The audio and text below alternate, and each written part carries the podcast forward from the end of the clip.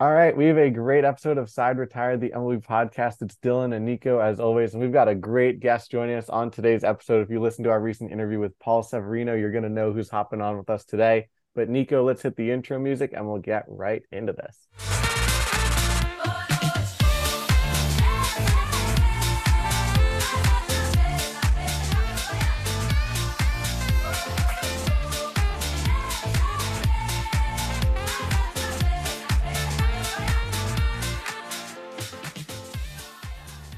Hello and welcome to this edition of Side Retired, the MLB podcast. It's Dylan and Nico. And Nico, I know you've complained in the past about me bringing on way too many New Yorkers onto this podcast. So we had Paul Severino join us a couple weeks ago, and now very special guest. If you'd like to give an introduction, Nico. Yes, um, the play-by-play guy, the radio announcer for the Marlins this year has been announcing for them for the last 11 years, doing the play by play, also does some stuff for University of Miami. So definitely been hearing him a lot over my childhood. It's Kyle Sielaff. How are you doing today? Uh, I'm good. Now, I hate to break the news to you. I'm also a New Yorker. Oh, let's. Oh, I'm sorry, guys. I'm sorry. It's terrible. this is Nico's day. It's important. it's important that you're in Miami now yes, I've been down here. It's actually crazy. I just turned 33 in September. I've actually I I was born in Orlando, but I grew up in New York my entire life. But I've actually now spent more than half my life in Florida. So yeah, I guess you I guess you could say I'm a Floridian, but I did. I spent my entire childhood, elementary, all the way through high school, and then parts of college in New York. So I'm sorry. I hate to burst that bubble. But I have to ask. This is all that matters. Off. That is true. All about the U. Is it all it about the U. Fan? A Mets fan? Or technically now you've just grown into the Marlins culture? Uh, you know what's crazy? Uh, I'm going to show you guys something on my phone here. Uh, this is not good podcasting to start, but pe- people people don't believe me when I show them this. I'm going to find this for you. So I was born in Orlando and I lived there till I was four years old. But I come from a family of New Yorkers. My dad's side grew up in Long Island. He did as well, and so I grew up a uh, a, a, really big Mets fan. Like that's how I um, was kind of like into baseball. Now I got to find this. Here we go. Here we go. Here's the first picture for you guys. That's me and my sister. What do I have on there? He's rocking hey, the man. Marlins jersey. What a Marlins uh, It's phenomenal. That's the old Marlins teal pinstripes. That was in New York. I really I loved the Marlins when, when I grew up, and obviously I moved to New York. I was like, well, I guess I got to forget about them. But uh, yeah. Oh, here's one more. Wow. yes. See, a Marlin at heart. Exactly.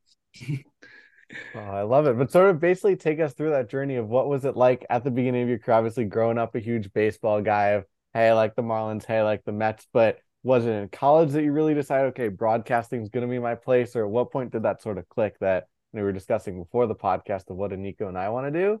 Not really sure, but how did you figure that broadcasting is what you want to do?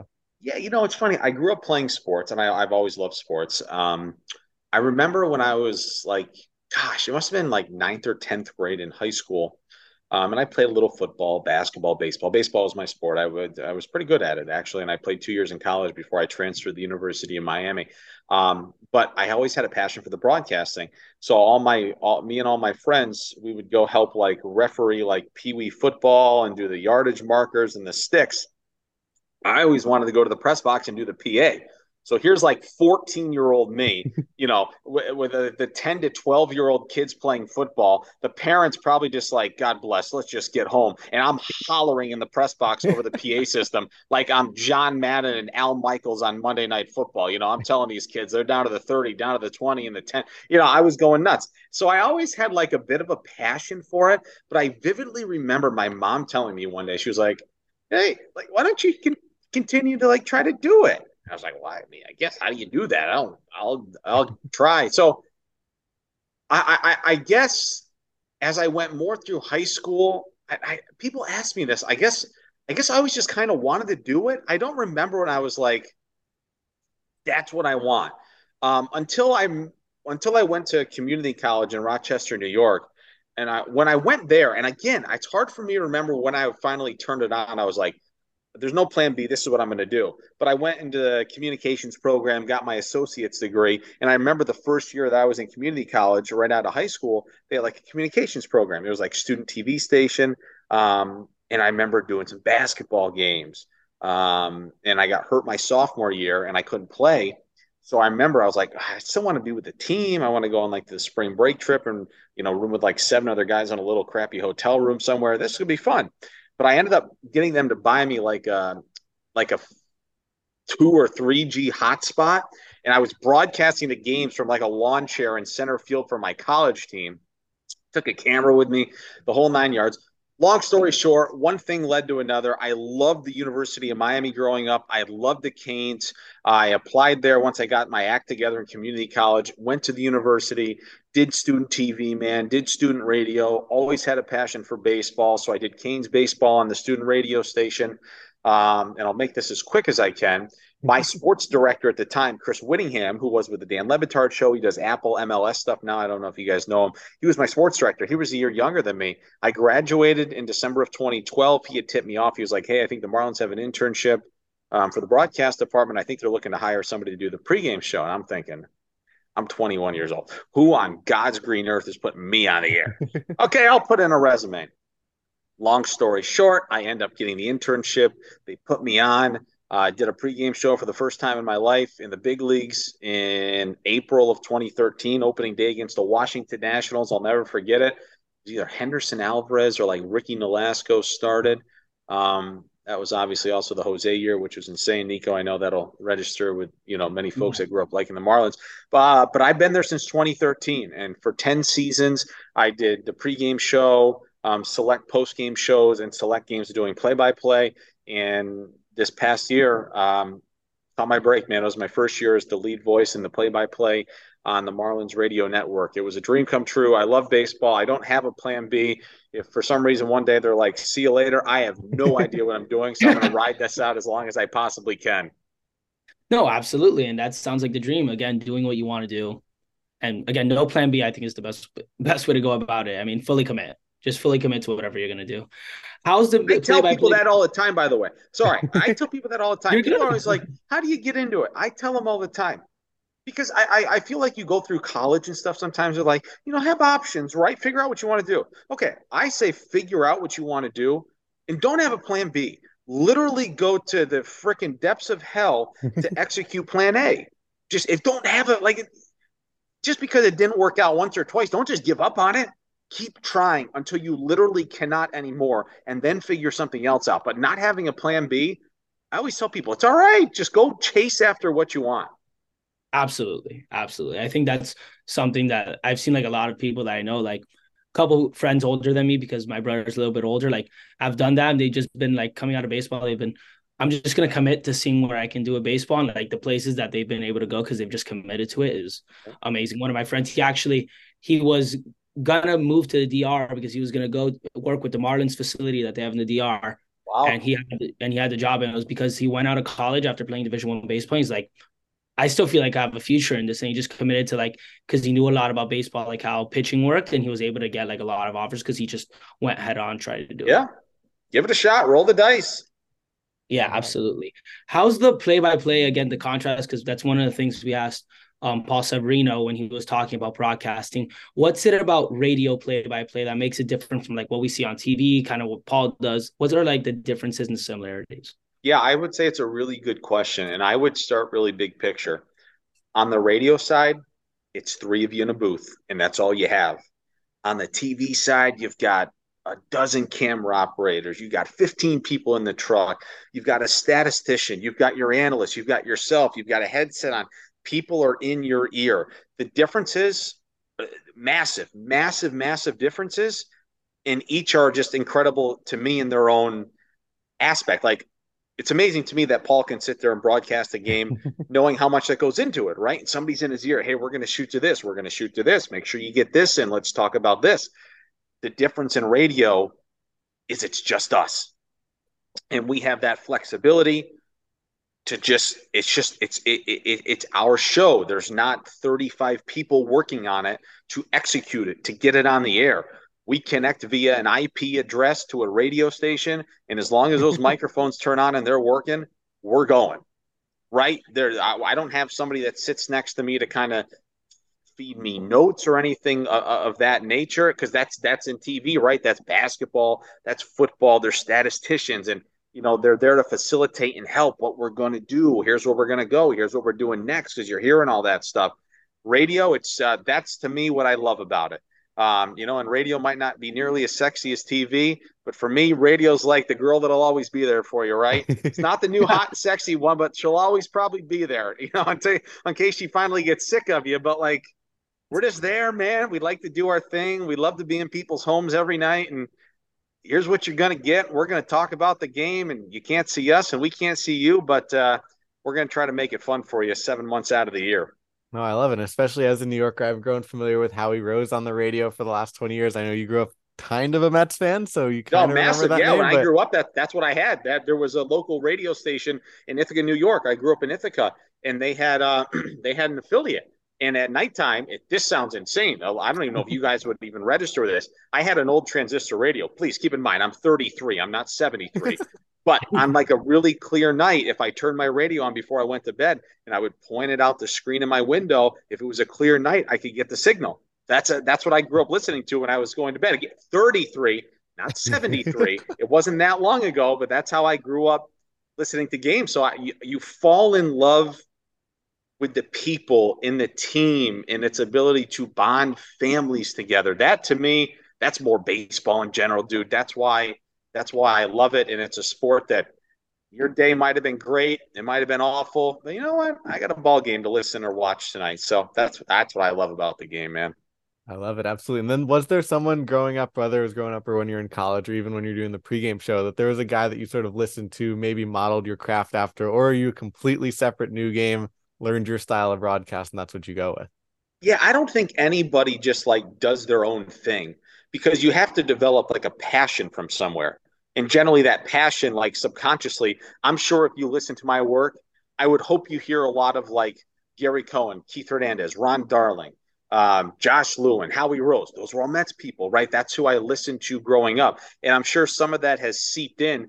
Even I, I don't even know this, but my ability to describe a ground ball, it might sound similar to those guys, and I don't even realize it because that's what I heard thousands of times over and over and over again growing up. So I would say, just like those guys in general, and it's surreal now to see them sitting next door to me. It's still like, I don't belong here. That's the way I feel about it. And I'm just so super grateful.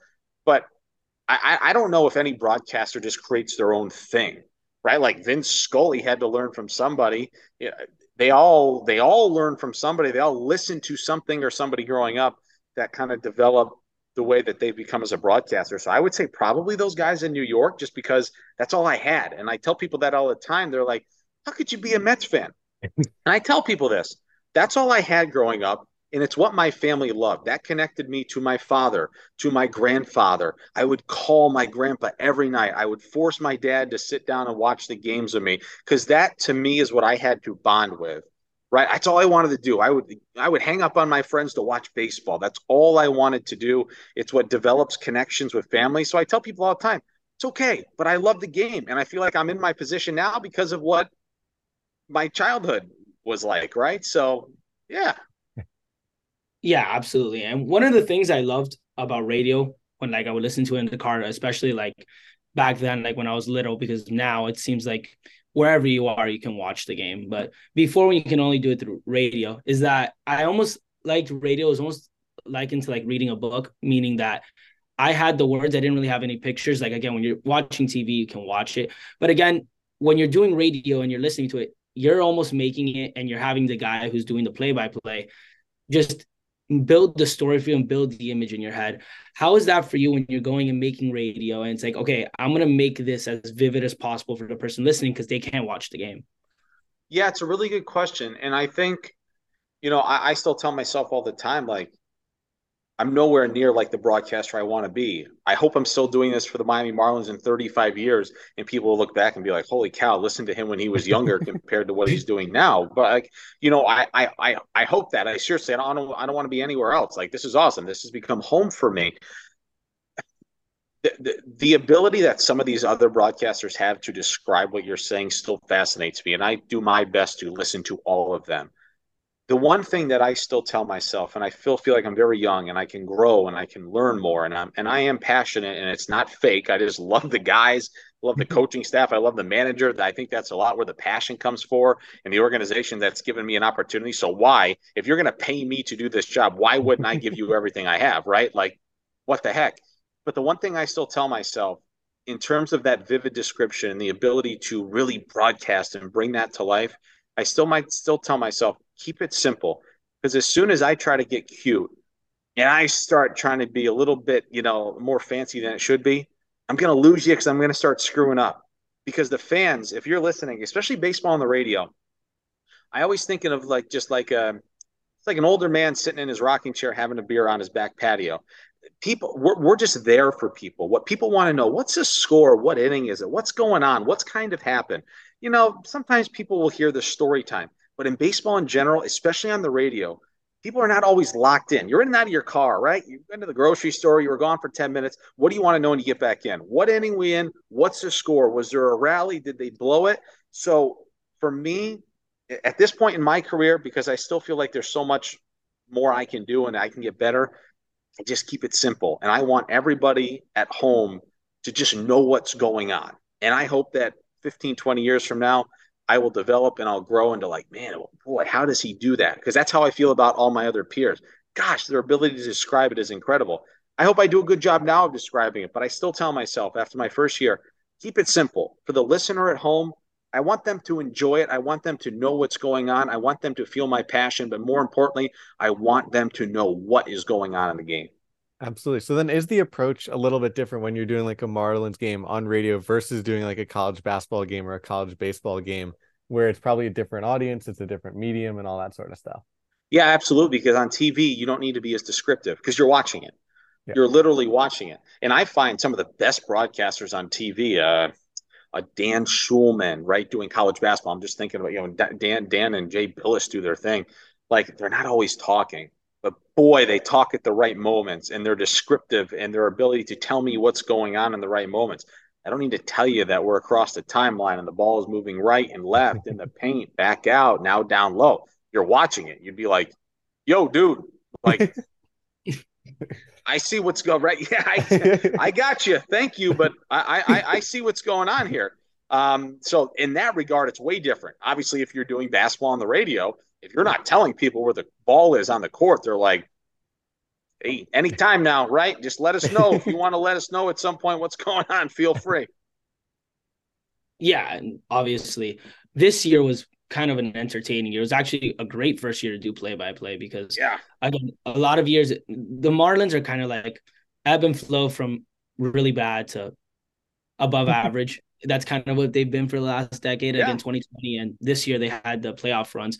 How is it doing a playoff run in your first year being able to go and see like a successful team doing play by play as opposed to like before when you were kind of commentating on more subpar teams? Yeah you're you're, you're trying to beat around the bush there nico. It's okay. They just weren't good enough. A dream come true for me because there's no two ways about it especially on radio. People will tune in especially late in the year if the team is playing well like if you look at our listenership when you're 62 and 100 as compared to 14 over, there's a drastic difference. Now, there's a lot that we can do on our end to try to entertain people and get people to listen. But the bottom line is a lot of our listenership is going to come from how the team is doing. And that you that there, there's no sugarcoating that. I promise you, if we're two games out of the wild card in September, you are more likely to listen to me at nighttime and my broadcast partners as opposed to being 16 games out and no hope right? Like that's just that that's sports in general. That's that's being a fan. You get ticked off when they're not good. You don't want to watch. You don't want to listen because you're ticked off. If they're playing well you're locked in. 10 minutes before the game starts you're watching tv you want to see the end of the pregame show. You want to see the starting lineups the lineup card exchange. You know in that regard it was a dream come true season for me because people were tuned into what we were doing and it I'd like to think it's some of it's us, but it's the team. It's those players. People are tuning in, they're listening because they want to know are they going to win again? Are they going to have another incredible comeback in the seventh, eighth, and the ninth inning? That's why people are listening. So, you know, it's no secret. Teams are really good. People are going to listen. They're going to love your stuff. They're going to love what you're doing. If they're not, they're going to tune it out a little bit. But um, dream come true season for me. Absolutely. So then boots on the ground or boots on the moon, whatever the phrase is, but what is the vibe of the team right now? Because it's been an interesting offseason to say the least. I think the Kim Ng firing base or departure basically had everyone a bit confused. And then Peter Bendix is now the new head. And I think everyone is applauding that decision. And Sandy's out for the year. So there's a lot of interesting stuff going into 2024. I think interesting is a really good way to put it. Um, and I think another probably really good way to put it would be who knows, right? Like it's it's um I don't maybe I don't I don't know the exact word I'm uh I'm I'm trying to look for, but there, there's there's a lot hanging in the balance. I love the Peter Bendix hire, by the way. Um, Kim Ng was great. She was great. That's business. I tell people like there might not be a whole lot more to the story other than it's just business. And if people don't see eye to eye on something, it's okay, and people part ways, and that's okay. It's not the end of the world. Everybody's going to be okay. Kim did a great job. She should be applauded for that. And now Peter Bendix has an opportunity to come to Miami and make his mark after he was in a place for 20 years that's very similar to Miami. And they were just rolling with an opportunity to compete for a World Series every year. It's going to take a little time. And when I say that, it does not mean they're going to be uncompetitive. But if you look at what the Tampa Bay Rays have done for years, especially when they started way back when, what did they do? They drafted extremely well. And once you draft really well for four or five years and those guys get to the big leagues after six or seven, those guys in that first draft class, you might not have the capital to sign them long term, but what they do, they trade them. You make tough decisions. You trade your star player with just enough team control left to get a couple of awesome studs back. Then they crank those guys out into the big leagues. And they started to roll over there in Tampa Bay. That's what excites me. Is it going to happen in year one? No. But look, three or four years from now, they're going to keep a competitive team on the field then that farm system's in the top five, the top 10. You can trade guys, you make tough decisions, but you got young kids coming up. That's the side of the game I love. And I totally get from a fan's perspective. I don't care about AAA, AA, single A. I don't care about those prospects. All I want to see is that team winning right now. There's a lot more that goes into it. And I'm totally understanding of that because a lot of people don't care what AAA Jacksonville is doing. No, they'll care about what a guy's doing when he gets to the big leagues. Um, but you know that that that's all part of it. I am just uber excited to see what this team can do this year, um, and what moves Peter's going to make because he comes from a place where I mean this in a good way. They constantly made unpopular decisions where they were proven to be right all the time. Why would you trade him? Well, they would trade him. They'd get three or four guys back, and bang, those guys would be in the big leagues. And then after four and a half years, they trade him. Dude, they just rolled, man. They rolled. They knew what they were doing. And that has proven to stand the test of time. And that's what's coming to Miami. Peter needs some time, but he's going to do it. Yeah, I think you put it perfectly. What like the Rays MO was like that. Like it'd be trades and it'd be like, it's just what the Rays do. And then like it got to a point where you just expected them, like even if you didn't like to trade for them to be right, it would just be like, okay, yeah, he made this trade. Doesn't look good on paper, but again, three years down the line, like you said, three seasons, be like, wow, the Rays made right. another move. It just seemed like why'd they trade Chris Archer? Look what they got back there. Whoops. Yeah. you know, people hated it at the time. You trade him and you get back some studs. They did it. They just did it all the time. Yeah. How do you like Marlins Park? I know you're a radio guy, but I'm assuming Miami, you've been there a couple times. I, I get mixed reactions. I have people, I'm one of the guys who kind of likes it. I think it's a beautiful park, but some people in Miami not big fans of it. What do you think of Marlins Park? Well, loanDepot.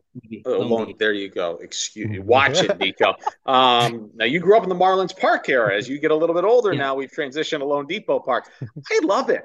It's a comfortable ballpark. There's great sight lines. You walk around the place. Good food. Affordable. That's my big thing. I think I've been I've been to like thankfully like because of like family vacations like me my pops and my brother started like we want to try and get all like 30 stadiums one thing I can say, and maybe it's because I'm Cuban and like I'm just like I like Latin food, but Miami's still the best food for me. I love Miami food. Good food, good ballpark, easy to get in and out of. Like once you like you get out of your car, and I know there's some issues getting to the ballpark at Surface Street. That's not easy to get to. But you get the car parked, you get in. It's easy to walk around. Big venue, but you know you're on top of the action. Facility is great, still new. I mean, goodness, probably given another 10 years, somebody would be saying it's the oldest ballpark in the league, the way these things, you know, blossom. But um, just a great ballpark to me. I, I, I love it. It's comfortable. The broadcast booth is unbelievable, spacious. It's really big. We just hang out, man. We have a good time. Uh, there's no place like home, and uh, you know I'm I'm I'm glad home for me is loanDepot Park because I love going there and hanging out, dude. It's great. I love it. So then your favorite memory, and this might be a tough question, but your favorite memory in your decade with the Marlins would be? Well, I think about the no hitters. I remember like 2013, my first year, the wild way the season ended. Henderson Alvarez is no hitter. They had to walk That's it off in the bottom of the ninth or tenth, Stanton on a wild pitch or a pass ball. Edinson Volquez is no hitter. Um, hard not to think about Jose and some of the special games that he pitched there. Oh God, this past year was incredible with all the walk offs. I guess that's a little recency bias. Well, I'd really have to. I mean, the All Star year was really fun can't think of uh, there's not immediately one moment unless I'm totally blanking on something where I was like, wow, how do how did I, I don't know. Do you guys know one? Is there one that comes to your mind? I mean, Henderson was the first one that came to my mind. Maybe Stanton's MVP season, just that whole season. yeah, that's that's good. That's good one. Yeah. The big one to me was the Henderson Alvarez. I remember that that was a, a I watched that like whole game. I think I came in from like the second inning Right. And here's a fun fact about that game. Do you remember? So that was against the Detroit Tigers, Jim Leyland. They were going to the playoffs. Do you remember who nearly had the lone hit on a line drive hit foul down the opposite field to the opposite field down the right field line? I'm trying to think of their team to see if there's anything that. I mean, if there's a Marlins connection, it would be Miggy. Miggy? my guess would be Miggy. Nope. Now I'm I'm I'm questioning myself. I'm going to go back and look. I believe it was Justin Verlander. I believe it was oh, Justin Verlander. He had a scorching line. It was their pitcher. Now I'm going to go check it. I believe it was Verlander that started that. I'm, I'm going to check it right now, and I'm going to have it for you here in about 30 seconds. I, it was their pitcher, and I think it was Verlander that last game. Here we go. Schedule and results. Let's go to the last game of the season in 2013 on the no hitter. Here it is. Um, the box score. I, I'm just going to triple check this. Here we go. Verlander. It was Verlander. Wow. I vividly remember he hit a ball foul by about a foot down the right field line. And it was that the old, that was the closest the Tigers came that day. They were going to the postseason. They were like, let's go. Let's keep it moving. We don't really care. Let's get the season over with because we're postseason bound. It was Verlander who almost had the lone hit in that game. What was Verlander doing starting the game then? If they've got a playoff series coming right up after that, probably had a few days off and it was lined up well. Back then, though, in 2013, they had options to start those games. Yeah. Yeah. That Max rotation. Scherzer and Justin Verlander. We know how that turned out last year, as my Mets know really well. Yeah. But they had they had Anibal Sanchez, Doug Fister, Rick Porcello, Scherzer, Verlander. Looks let's look up. Uh, now we're really off the rails here, boys and girls. But 2013, the 2013 Detroit Tigers, when they went to the postseason, I'm gonna I'm gonna look at this now. I wonder who started game one for them. This is the division series. They beat the Athletics. Let's see who pitched game one of the American League division. This is this is good podcasting right here.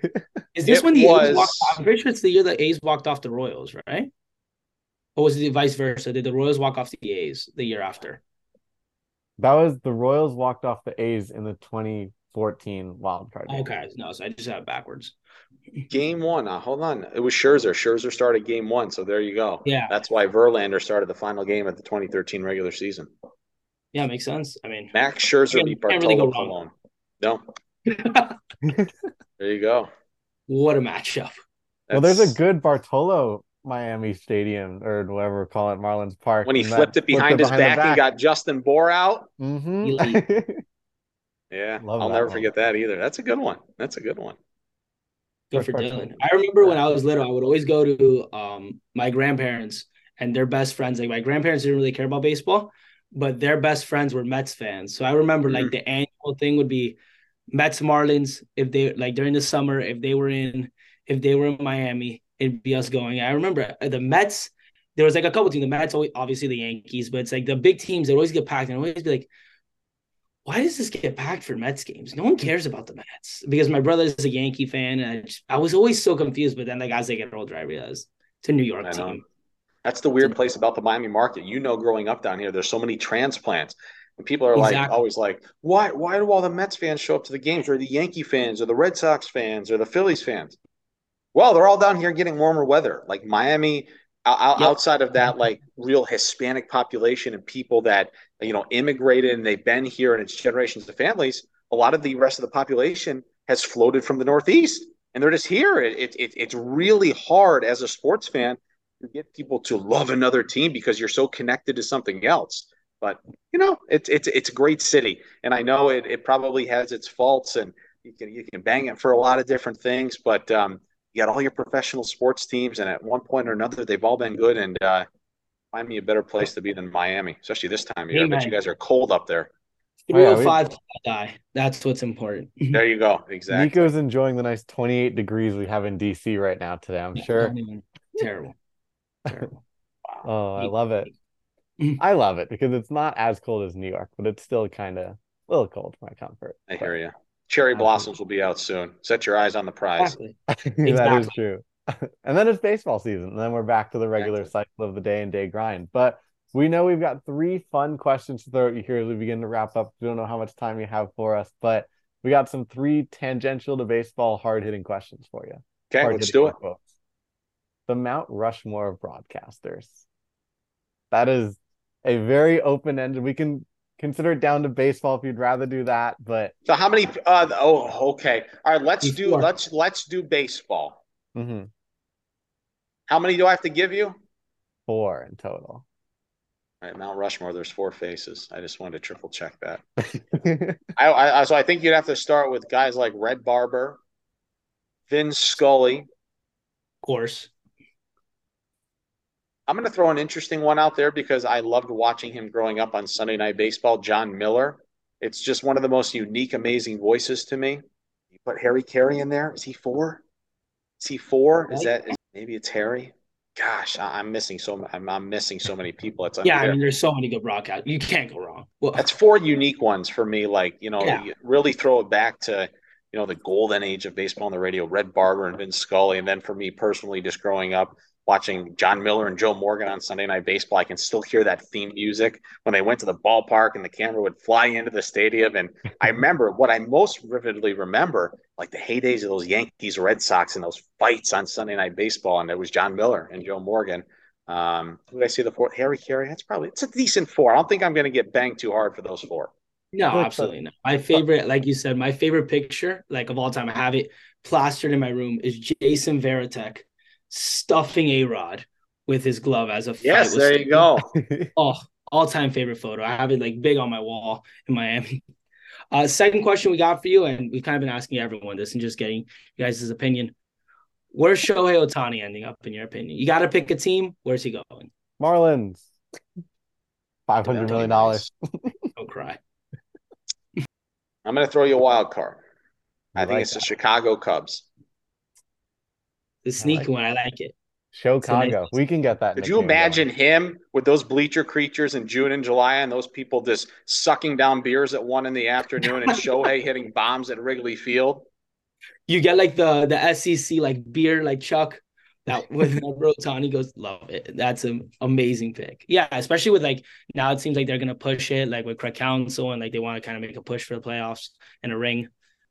I'd open nice up that checkbook. I'd say, what do you want? Here you go. Come to Chicago. Absolutely. It's gonna be a lot. I just did think of, by the way, because you mentioned iconic baseball moments, and this might be the guy for our generation. As much as hate he gets, Joe Buck could be on the Mount Rushmore. Because I love Joe. For, for He- I- I think 25 he- years, he's he is amazing. announcer. He is so amazing. I think his ability to broadcast is amazing. And people like crush him because he doesn't talk enough, but he lets the game come to the people. Joe Buck is amazing. He he could absolutely be on there. I love him. He might be my favorite current broadcaster nationally.